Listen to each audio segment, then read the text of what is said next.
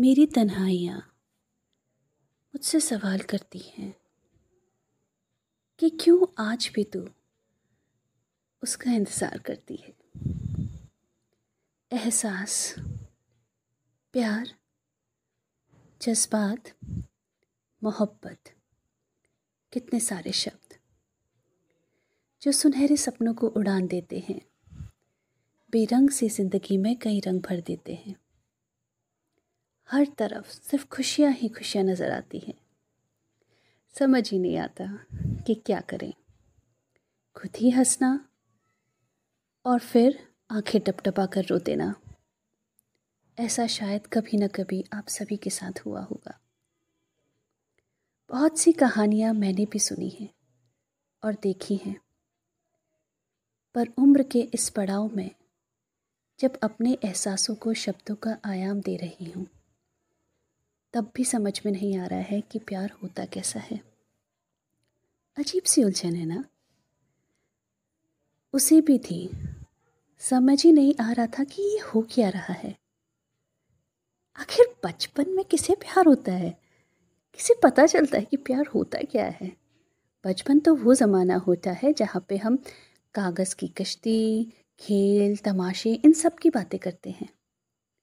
और उस नाजुक उम्र में कोई कैसे बताए कि ये उसको हो क्या रहा था? You are listening coffee tales with Neha तो दोस्तों, मैं आपको एक ऐसी कहानी सुनाने जा रही हूँ, जहाँ आप ही सुन के फैसला कर लीजिए कि वाकई माँ ही उस प्यार के दौर से गुजर रही थी या वो उसका बचपना था। ये सब आपके ऊपर है। क्योंकि मैंने आपसे पहले भी कहा था कि मेरी कहानियों में कहीं ना कहीं आप भी होंगे। तो ले चलती हूँ मैं आपको आज तीस साल पीछे। सेकेंड स्टैंडर्ड में शोर मचा हुआ था। मैम आ गई मैम आ गई, उफ। सब अपनी सीट्स की तरफ़ भाग रहे थे। मैम ने क्लास में आते ही अनाउंसमेंट कर दी। आज से आपको एक नया सब्जेक्ट कंप्यूटर पढ़ाएँगे। हम लोग ये बात सुन के बहुत ही खुश हो गए थे। मज़ा आ रहा था, अरे वाह, कंप्यूटर। तभी हम आपस में बात कर ही रहे थे कि फोर्थ पीरियड की बेल लग गई। सब कंप्यूटर क्लास की ओर भागे, पहली बार कंप्यूटर को जो देखना था। बड़ा मज़ा आया। तभी हमारे सर ने हमें इंट्रोडक्शन दिया। उनका नाम अमन था। और एक बात मज़ेदार बताऊँ दोस्तों?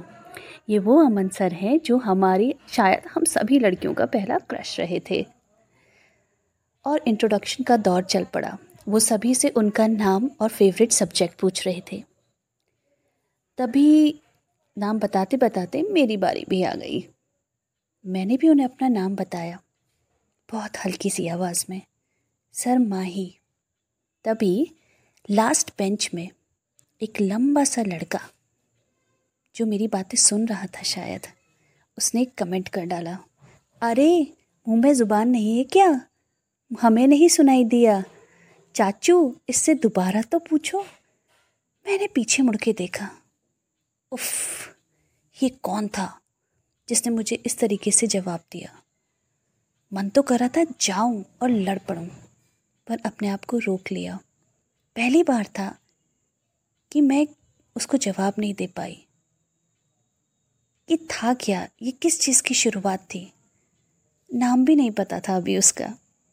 जानना चाहती थी।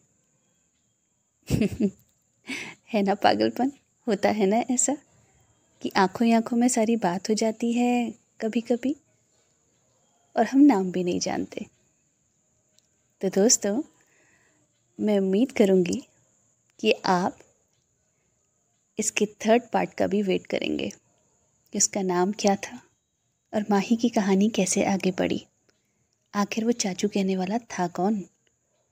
और वो क्यों माही से पहले दिन ही लड़ पड़ा तो जानेंगे ये सब अपने नेक्स्ट एपिसोड में। थैंक यू सो मच आप लोगों ने इसे सुना और प्यार दिया।